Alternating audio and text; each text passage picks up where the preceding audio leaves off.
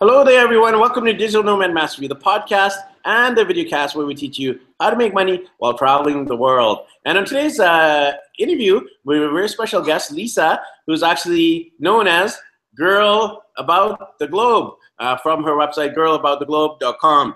Uh, she actually has an amazing uh, travel story. She's been to over one hundred countries, and she does a lot of it solo, and she's very passionate about conscious, responsible Uh, tourism. So we're going to be covering uh, all those aspects about her life, about her travels, about her blog, about solo female travel, and about, and about conscious tourism.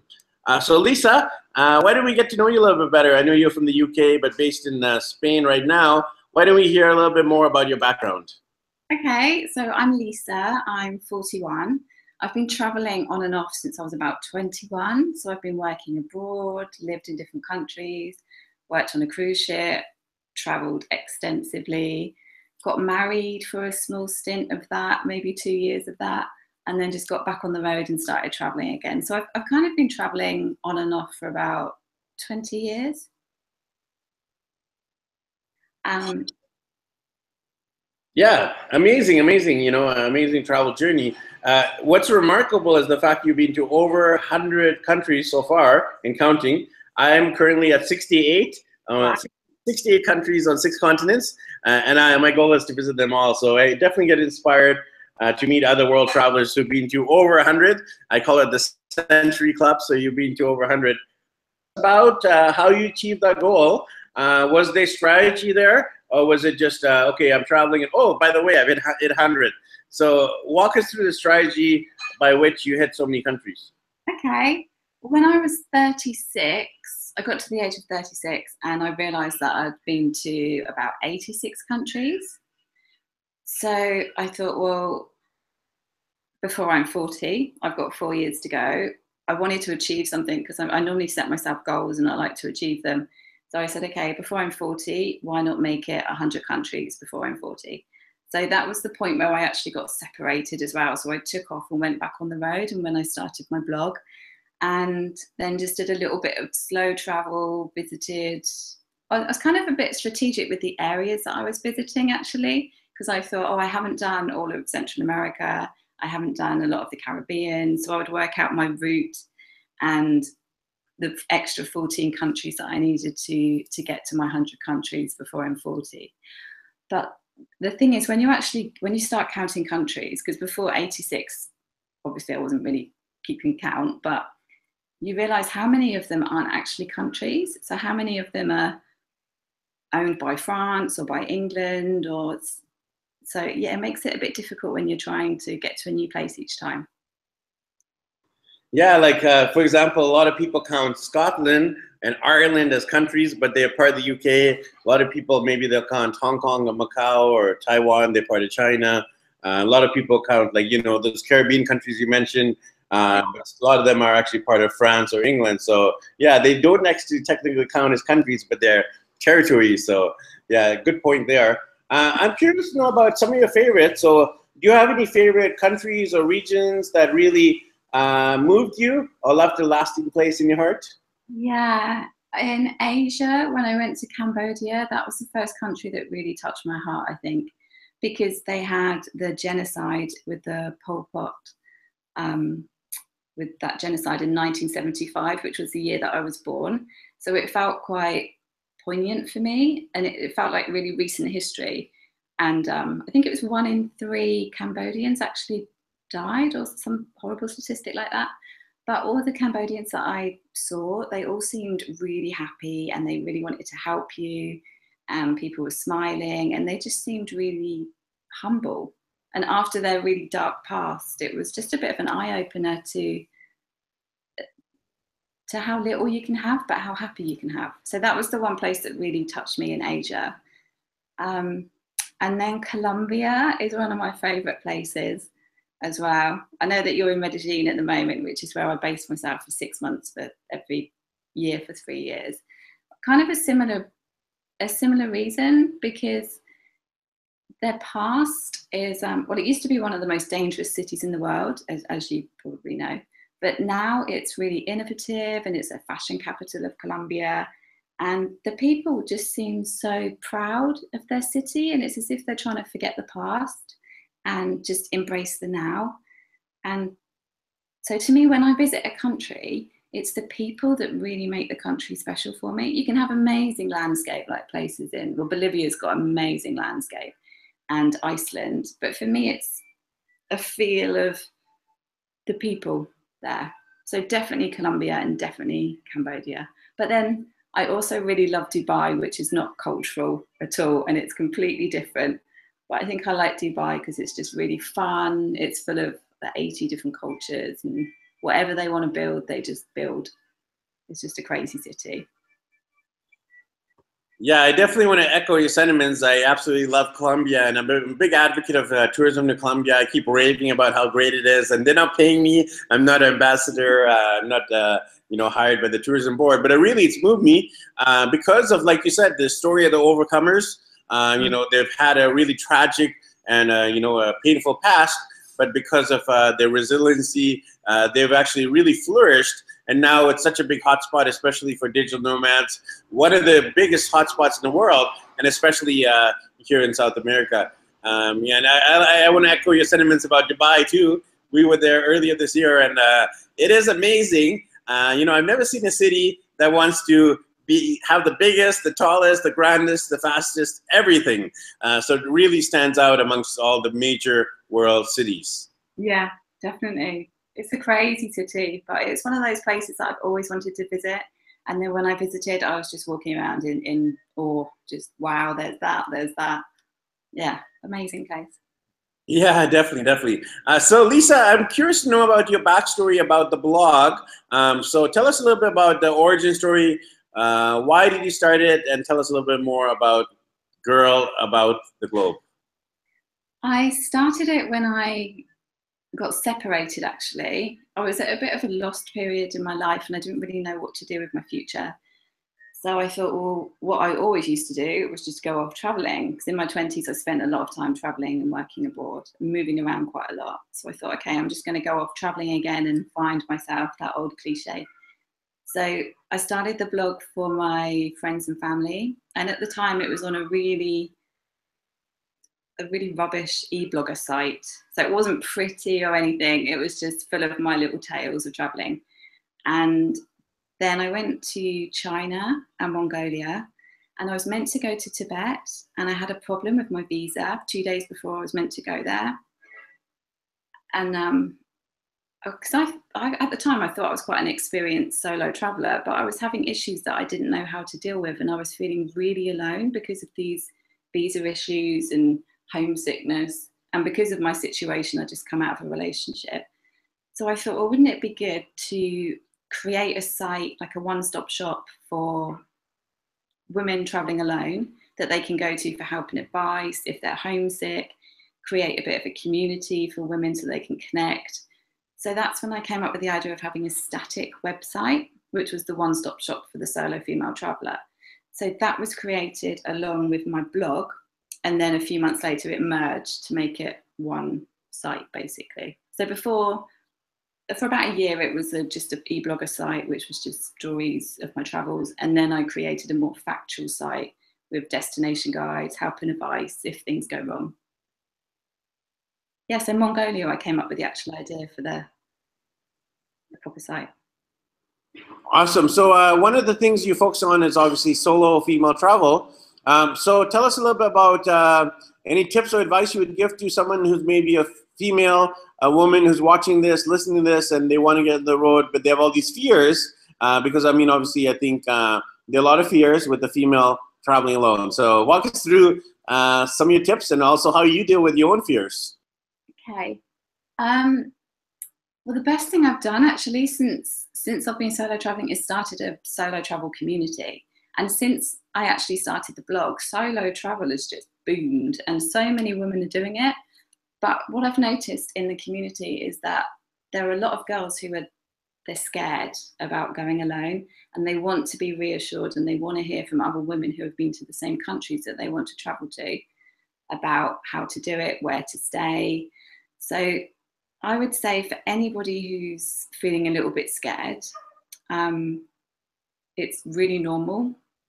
it's normal to feel nervous and excited, but just book your ticket, just book the flight, so that you actually, that is it, you have to go. And then you'll start to get excited, you can start planning your trip.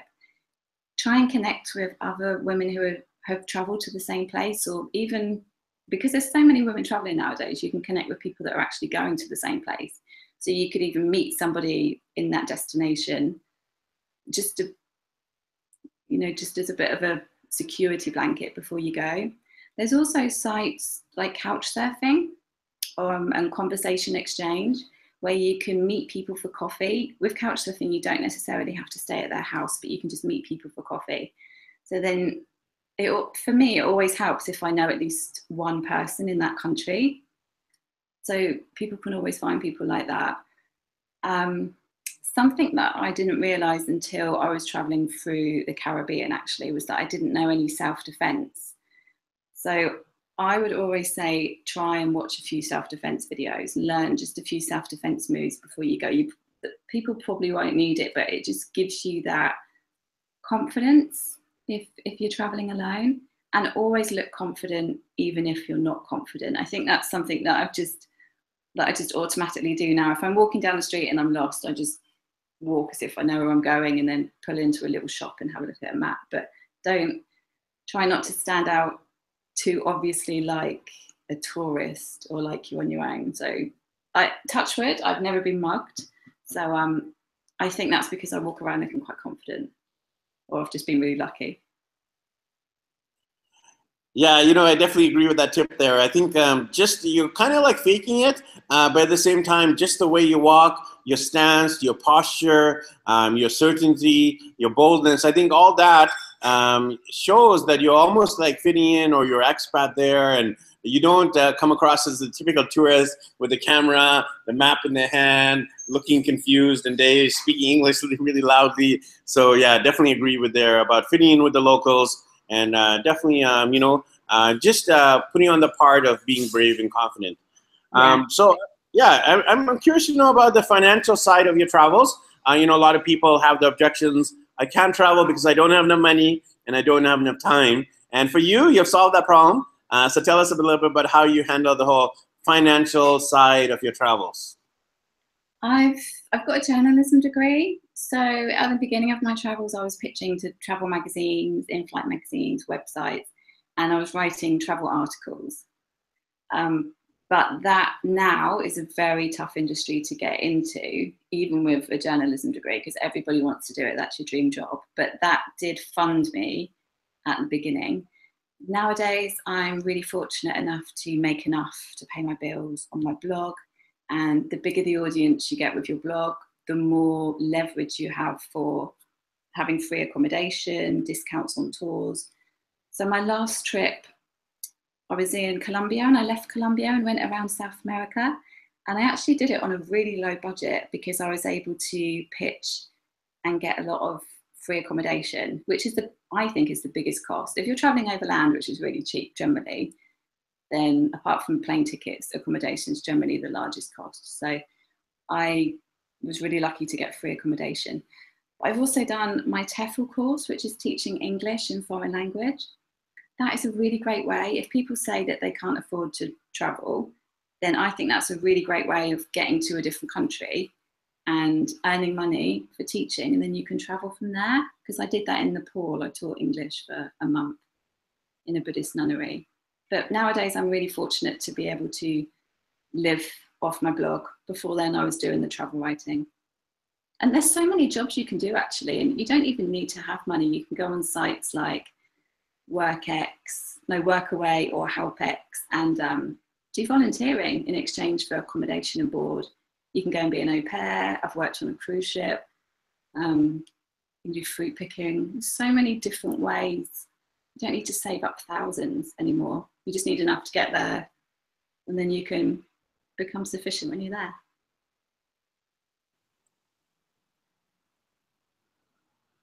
So, Lisa, I'm curious to know about your sponsored travel. Um, you know, I actually do the same thing with my website called daddy blogger dot com, and I was actually much more successful in like Canada, U S, uh, Asia. I even did it in South Africa.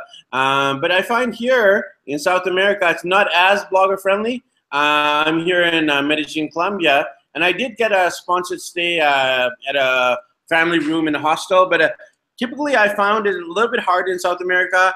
I got a few in Brazil. Uh, we did an Amazon trip at a discount through the blog, and also some accommodation. Rio was complimentary.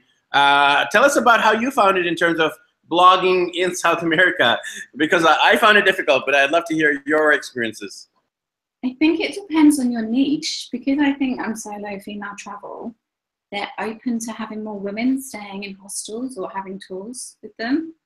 Maybe because you're coming from a family niche, that might not, for some people, that might not be the market that they're wanting to attract. So maybe, it's, say if you try three hostels, then maybe try a different style of hostel or something. So it, it could be the niche.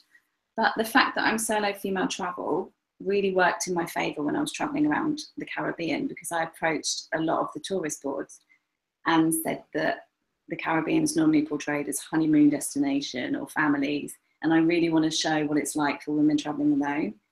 And I had amazing response, and they were really open to that concept, and I managed to organise myself a few press trips. So I think it depends, it really depends on the niche. And also, because I've now been blogging for four years, I've got a few awards and I've got a bit of credibility behind me as well. And having a International Travel Writers Alliance press card, I think also helps. So it's building up your leverage, targeting the right people, I would say. Um, how did you deal with the language side of things? Because I find uh, when I pitch here in South America, because obviously it's mostly Spanish with the exception of Brazil, Portuguese, and you know the, the Guyanas are a little bit uh, French and Dutch and English. Uh, but um, how do you deal with the language side of things? Because a lot of travel bloggers, we write in English, and obviously we're targeting Spanish-speaking countries. Uh, did you have any barriers there with the language in terms of pitching and sponsorships? No, because I guess the companies I, were pitching, I was pitching were ones who were written in English anyway. So because I think if they're trying to attract the American market, Canadian market, European market, then their sites are probably in English. So I didn't have to pitch anything in Spanish.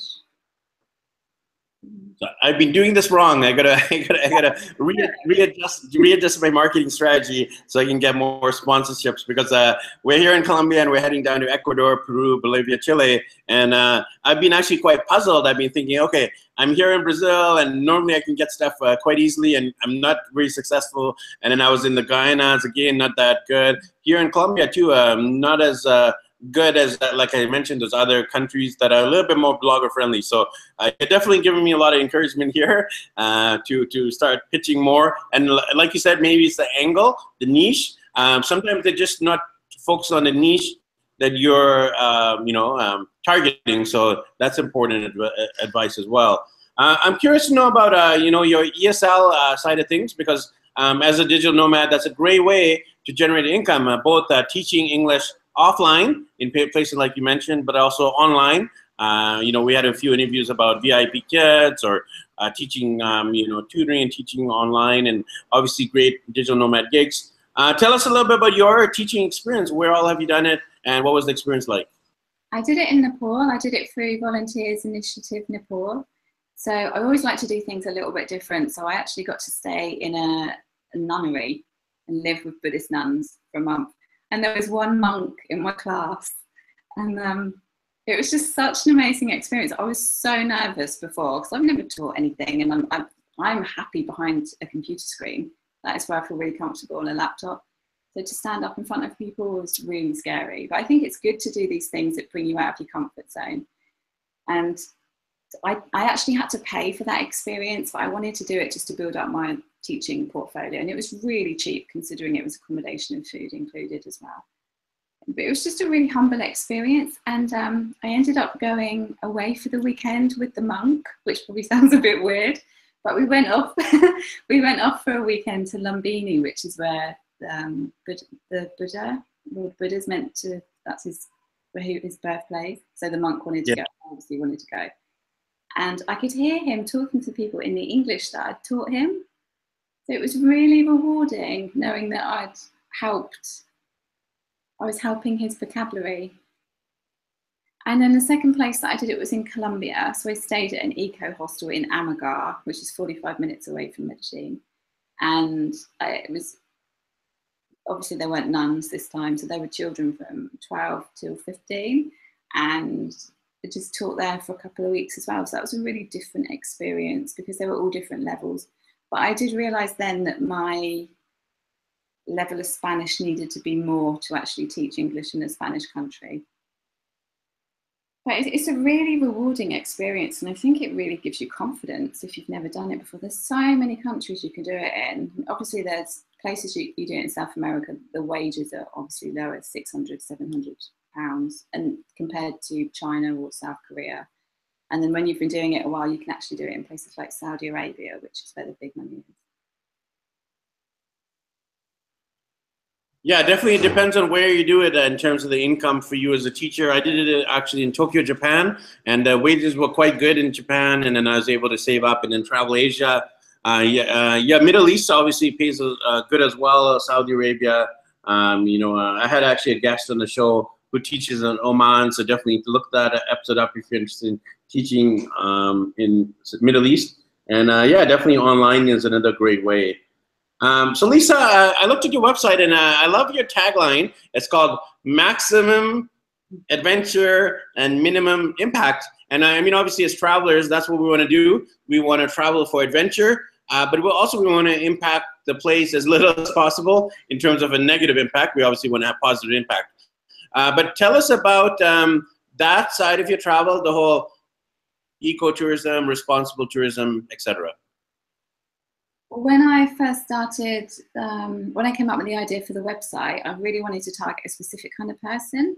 And then I came across the term conscious travel, which wasn't that well known at the time. At the time, people had heard of responsible travel, but I wanted to encompass the whole umbrella of sustainable tourism, ecotourism, um, dark tourism. There's so many different branches of it now.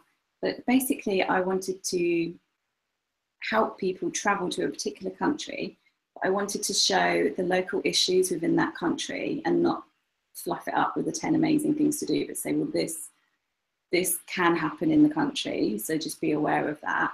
I wanted to show the culture in the country, and I wanted to show local, local independent accommodation and local tours that people could use to help put money back into the economy rather than go for the chain hotels and the big travel companies, although I do endorse G Adventures because they're a sustainable travel company. So it, I kind of wanted to encompass everything and to make people aware that they can travel kind of open-minded, and they're able, they can learn from a culture and not just whiz through, and what they can do, the steps they can do to help the economy as well.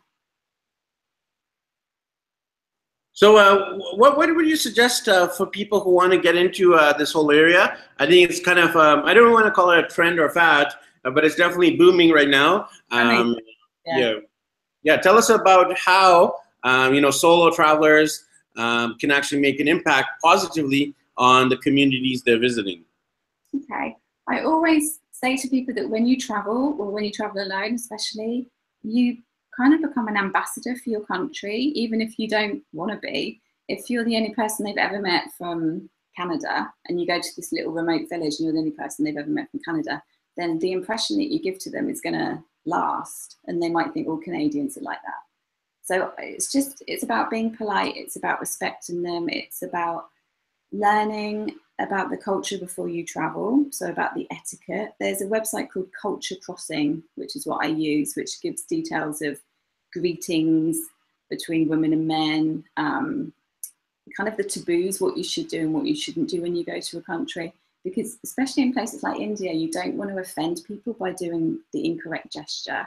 And you also, as a woman traveling alone, you also need to be quite safety conscious and not be too over friendly or give off the wrong vibes, um, you know, by doing something that you, you think is okay in your country.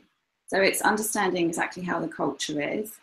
It's trying not to buy from chain stores or massive supermarkets if you can. So just trying to help the local people. Try and stay in homestays. then you can learn more about the culture, and then it's more of a culture exchange as well. Um, it's just being just being aware, really, just what, what you buy, where you stay, and how you come across to the lo to the locals.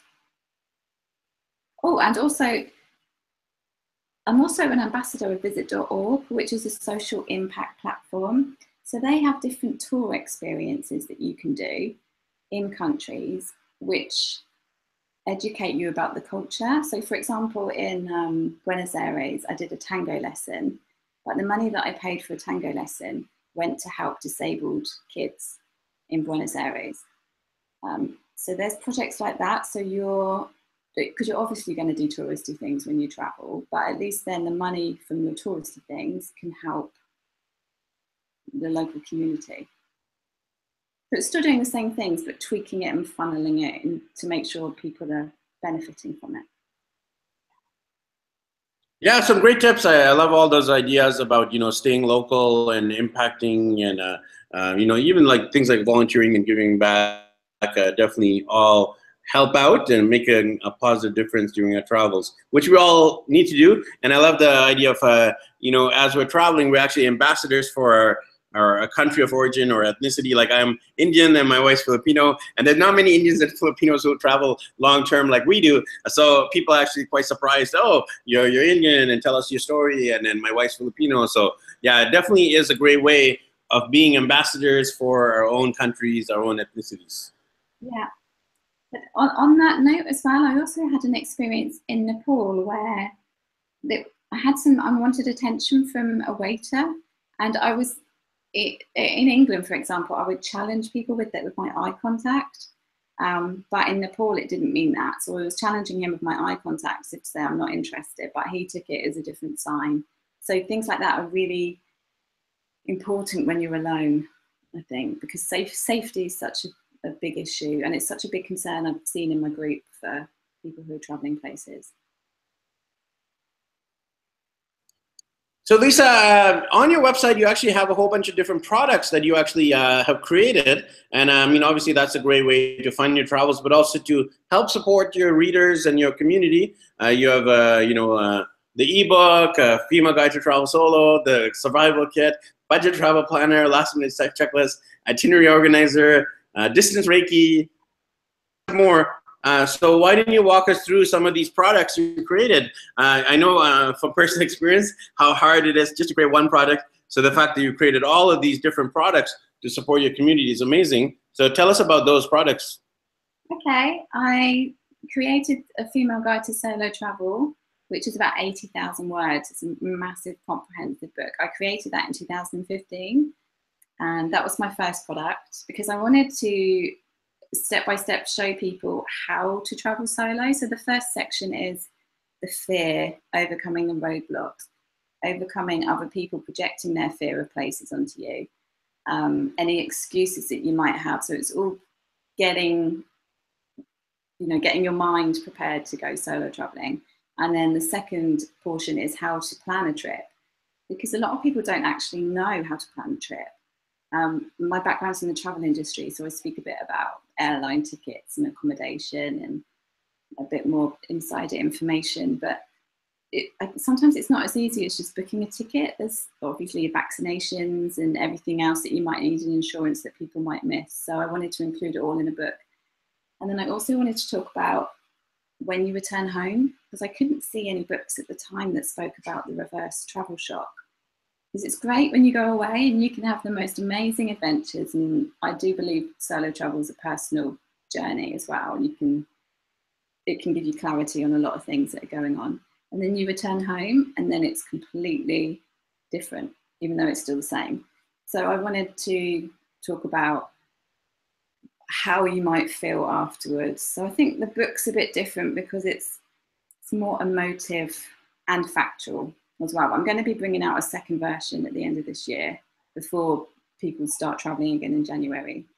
And then from then, I realized that on my solo trips, I still get homesick. Even though I've been to seventy countries by myself, I still experience those moments of homesickness and those feelings of what am I doing?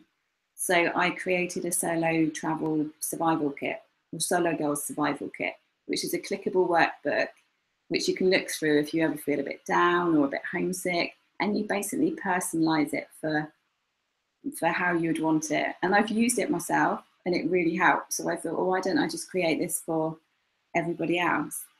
And so it's basically everything that I've used on my solo travels. I just thought, well, why not produce it for other people? And since then, actually, this year, I've actually brought out three guidebooks. So I've got a guidebook on um, Croatia, Switzerland, and Norway, and I'm just writing four more as well. And they're a bit different to the traditional guidebooks. They cover different types of solo. So I realised that not everybody likes doing the same thing. So I've got adventure solo, budget solo, which a lot of people like travelling on a budget, um, party solo, adrenaline solo.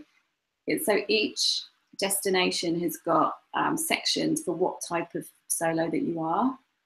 So rather than look through lots of information and just be overwhelmed by a traditional guidebook, this kind of, you can look through it and go, okay, I want to do that, so I'll stay here for a few days. And it also tells you what to do in the evenings alone, where to meet people, how you're perceived in that particular place. So I wanted to tailor it especially for women travelling alone. So that is my current project, and I'd love to just bring out a whole range of guidebooks around the world. Awesome, uh, you know, definitely some great resources to help out your fellow solo female traveler. Um, so I'm curious to know about your vision going forward. Uh, you know, you we mentioned you're from the U K, you've traveled to over one hundred countries, now you're actually in Barcelona temporarily. Uh, tell us about the future in terms of the next few months, next few years, and beyond. Okay, well, I work really closely with um, Tourism Concern and the Code, who try to prevent children from being sexually trafficked and to bring awareness when people are traveling. So as my community is growing, I want to create a bigger community of conscious travelers and of people who can highlight things that are unethical in the world. So I guess my big vision is to eventually create a Girl About the Globe foundation and help local projects all over the world. So currently I'm just working on the guidebooks, trying to create or bring awareness to people as they travel, and then eventually do a Girl About the Globe foundation. But I've got, I've got massive vision for the site. I want to branch off into lots of different types of solo as well. There's so much potential, but there's only so much you can do when you're by yourself. Yeah, it's definitely a balancing act when you're traveling, when you're making income online, then you're trying to manage your blog and uh, not go crazy, because it's easy to drop some of those balls. So good on you, good on you for, uh, for uh, managing to do so many things and inspiring others uh, to travel just like you. Uh, so uh, Lisa, if people wanted to connect with you, uh, read your blog, follow you on social media, maybe buy some of the products that we mentioned, how can they do that? Just through Girl About the Globe. .com. And then you can also join the Facebook group as well, which is free, and they are so helpful in the Facebook group. So the Facebook group is called Girls Girls About the Globe. Um, but just find me on the blog, and it's got all of my social media buttons as well. All right, nice and easy. It's uh, girl about the globe dot com. I'll actually have the link below, and make sure you uh, join the Facebook group as well. If you are a girl about the globe, definitely connect with other girls about the globe and get inspired. Uh, you know, uh, if uh, Lisa can actually leave the U K and travel to over one hundred countries, uh, there's nothing stopping you. Uh, you know, uh, she's t talked about some of the ways she's overcome her fears, about how she's making income online. And, uh, you know, uh, she's definitely very inspiring, uh, also giving back and making a difference on her travels, uh, building a community too. Uh, so, you know, make sure you connect with Lisa. Once again, it's girl about the globe dot com and her Facebook group, et cetera. Make sure you buy some of her products. And uh, thanks for tuning in. And thanks, Lisa, for your time today. Thank you so much. It was fun. Thanks, Ricky. You're welcome. Thanks for being on the show. And thanks, everyone, for tuning into this episode of Digital Nomad Mastery, the podcast and the videocast where we teach you how to make money while traveling the world.